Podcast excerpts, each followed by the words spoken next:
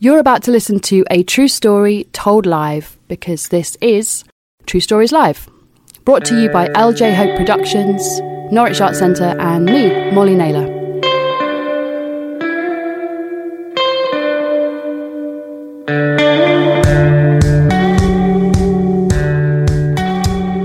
Will you welcome to the stage our first speaker of our first True Stories Live 2021? Please welcome, it is Molly Potter.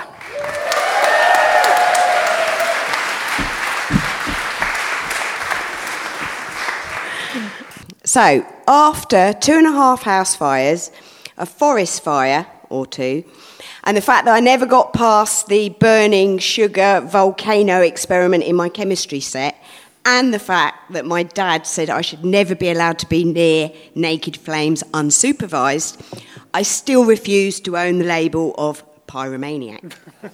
my first house fire was in was in the last night of my student house in my second year at UEA. My dad, brother, and dog had arrived to pick me up in a large yellow van they decided to call Georgina Banana. That's of no relevance to the story whatsoever. Um, anyway, they'd come, they'd come to pick me up. Most of my housemates had packed and left already, and I'd packed and I was ready to go.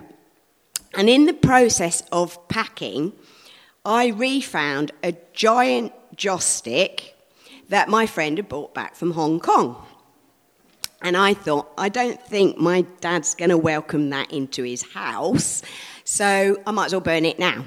So it took about five minutes to light on the gas stove. Um, and then once it was lit, I had the problem of where to put it because the usual joss stick holders just weren't going to cut it. So I'm walking around the house, most of my housemates are gone, and in one of my housemates' rooms, she'd already left. She'd very, very hand, handily left me this perfect solution, and I remember congratulating myself on how clever this was. It was a waste paper basket full of screwed up bits of paper, and it stuck really nicely in the middle of it. Oh and it held it perfectly. And I did walk away really pleased with myself. You know, great. Um, so all day long we're going, what is that smell? I don't know. Can you smell burning? That's not. Oh, I don't. I'd long forgotten about it, and I'm guessing it was a slow burner. Um, anyway, so that night to celebrate my last night, I keep wanting to burp. I had a coffee too quickly. I'll try not to do that into the microphone. Um, anyway, so that night, to celebrate my last night in Norwich for a few months, because it was the summer holidays, um, I decided to go with my brother and my, at the time, ironically named boyfriend, Waster. Um, he was actually really sensible. Uh, the mo- least sensible thing he probably did was go out with me. Um, but anyway, we all went to the Jacquard and we had a good night. And we came home. It was a, it's an alternative nightclub for anybody who doesn't know. And we came home at about two o'clock when nightclubs shut at two. And we were all just about to succumb to our drunken stupor when I suddenly hear my brother in a, a tirade of expletives coming out of his mouth. And I think, oh, what's he up to now? He'd been a bit of a character all night. And uh, as I opened the door, the wall of smoke that hit me instantly answered my question, and I added to the expletives. Um, so, and one thing I want to say now about time and fire, then what I'm about to describe probably took five minutes at most, but fire has a funny effect on time. So, retrospectively and at the time, it felt more like an hour, not five minutes. And Einstein didn't sort of study that, did he? But I really do think it does something weird to time. So I went through to the front room where my brother had been sleeping. The curtains have gone. The soft chairs are sort of slumped heap on the floor. The uh, carpets are light. The windows are shattering out front ways. And basically, the whole of the front of the house is on fire. Um, I stopped, got dressed, and I. Uh, I said, oh, Waster, ironically named, brackets, Waster, I'll um, put the fire out. Can you get my stuff out? It is already packed. Um, and then I sent my poor brother down the road to ring the fire brigade because it was of the time when students were only allowed to have incoming call phones. We couldn't be trusted with phoning outwards. So he goes down to the phone box. Is that a shocking revelation for young people? I hate people that say that. Anyway, um, so he goes down to the, the, uh, the phone box and he rings up 999. And apparently, when the, the fire brigade said, So where's the fire? He said, really indignantly, In the house! he had to run up the road to get the street name because he didn't know where I lived, of course. So. So, meanwhile, me and ironically named Waster, we've got the taps on in the kitchen, and he's got a big metal uh, mop bucket, and I've got a plastic bucket, and we're running backwards and forwards with buckets of water, throwing it onto the fire, and we do eventually put it out, which is amazing. And at this point, not being that long out of a childhood where I was regularly told off and in trouble, nearly always for good reason, my first thought was, do you think anyone will notice? my brother returns from the phone box down the road, and, and he's got the dog with him as well, bless him. He returns, and I said, Mikey, um, we don't need the fire brigade anymore, thinking less chance of being told off. We don't need the fire brigade anymore. Did you ring them? And he goes, Listen, Three fire engines, a police car turns up, and it was at this point that my ironically named boyfriend Waster realised that he was stark naked. He stood in the front garden stark naked.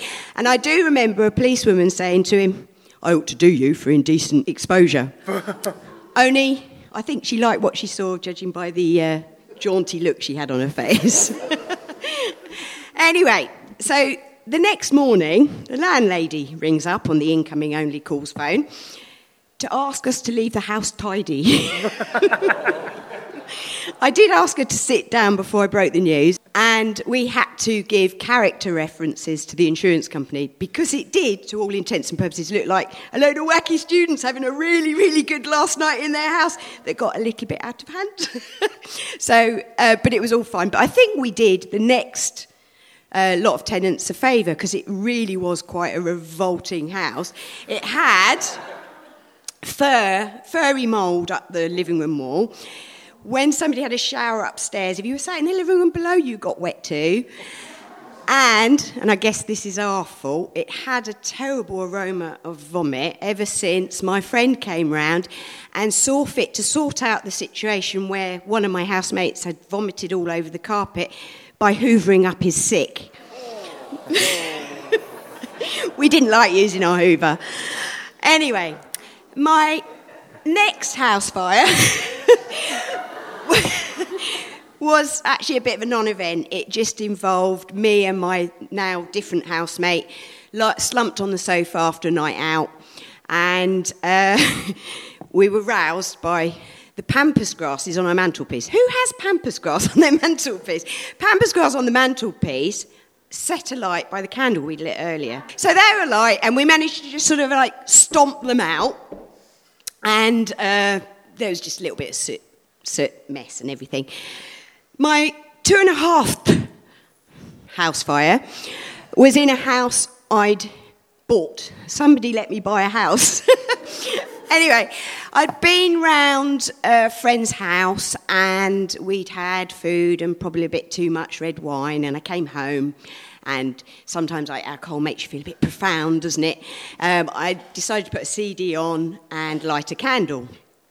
Um, just to say something about this candlestick, it was discounted to 40p from QD stores because it had a tendency to fall over.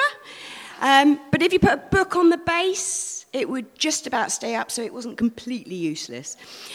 Anyway, I went to bed. The next thing I know, I'm woke up by a spitting fire in the corner of the room. Basically, the candle had fallen onto my CDs, and it was a plastic fire. And I do actually remember going, oh, another house fire. I'm good at these. I'm an old hand at these. And I just saunter over to it and I start throwing the CDs out, open the window, throwing the CDs out the window. this is all right, this is easy. Only then I look out the window and I'm concerned because my housemate's bike's down there and I'm worried it's going to burn his tyres, the fire's going to burn his tyres.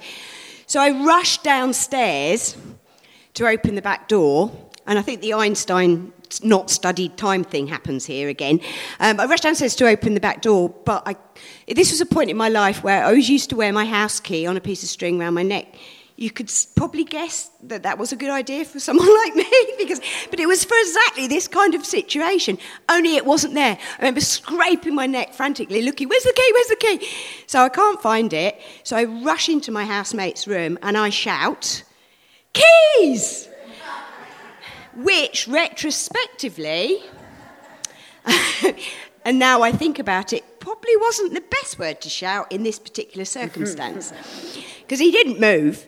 So I run back upstairs and I think, I know what, I'm going to smother this fire. Okay, and I had the choice of a really manky polyester duvet or a really lovely Russian goose down, one of those fancy ones, whatever it is, anyway. I don't think I was thinking particularly rationally because the result was a room full of feathers and a fire still going on in the corner of the room. So I just start throwing CDs out again, out the window, and then I start, you know, my head's going a little bit all over the place now, and I look again down, and I'm a bit worried about my housemate's bike.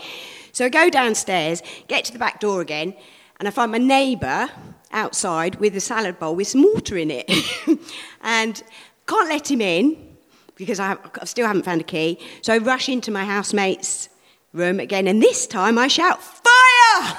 Got it right eventually.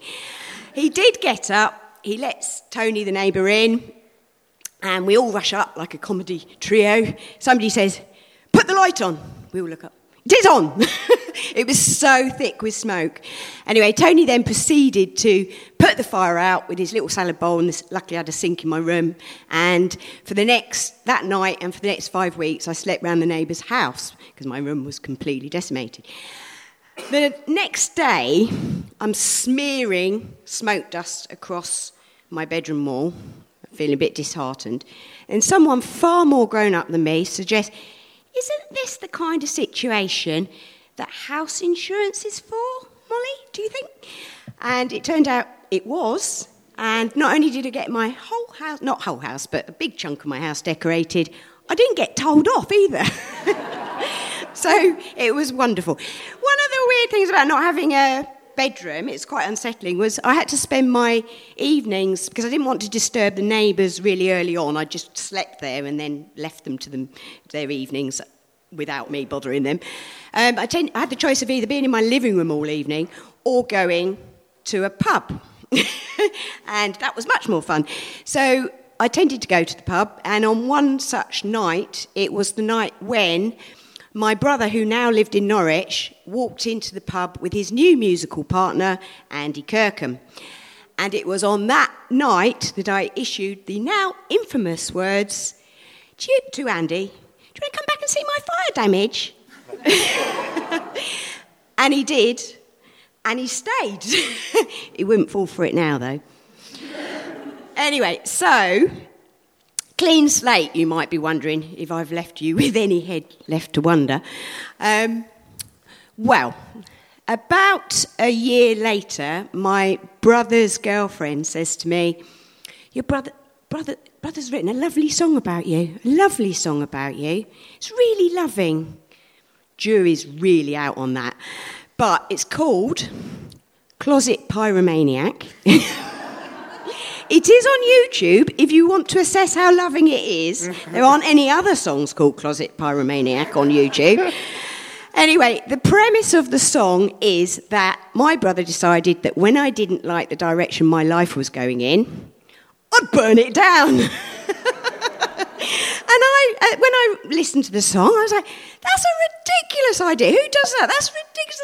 Who burns their life down. What a stupid idea, Mikey. What are you thinking? Except to say, I've been happily with Andy Kirkham now for 25 years. And you know what? In all that time, I haven't had a single house fire.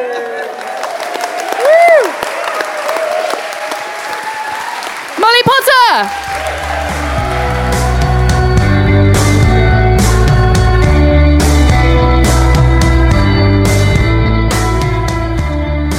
True Stories Live is a story show and story finding project brought to you by LJ Hope Productions, Norwich Arts Centre, and me, Molly Naylor. For more information about all of the work that we do, head to our website truestorieslive.co.uk. We're super grateful to be supported by Arts Council England, Norfolk County Council, and Writer Centre Norwich.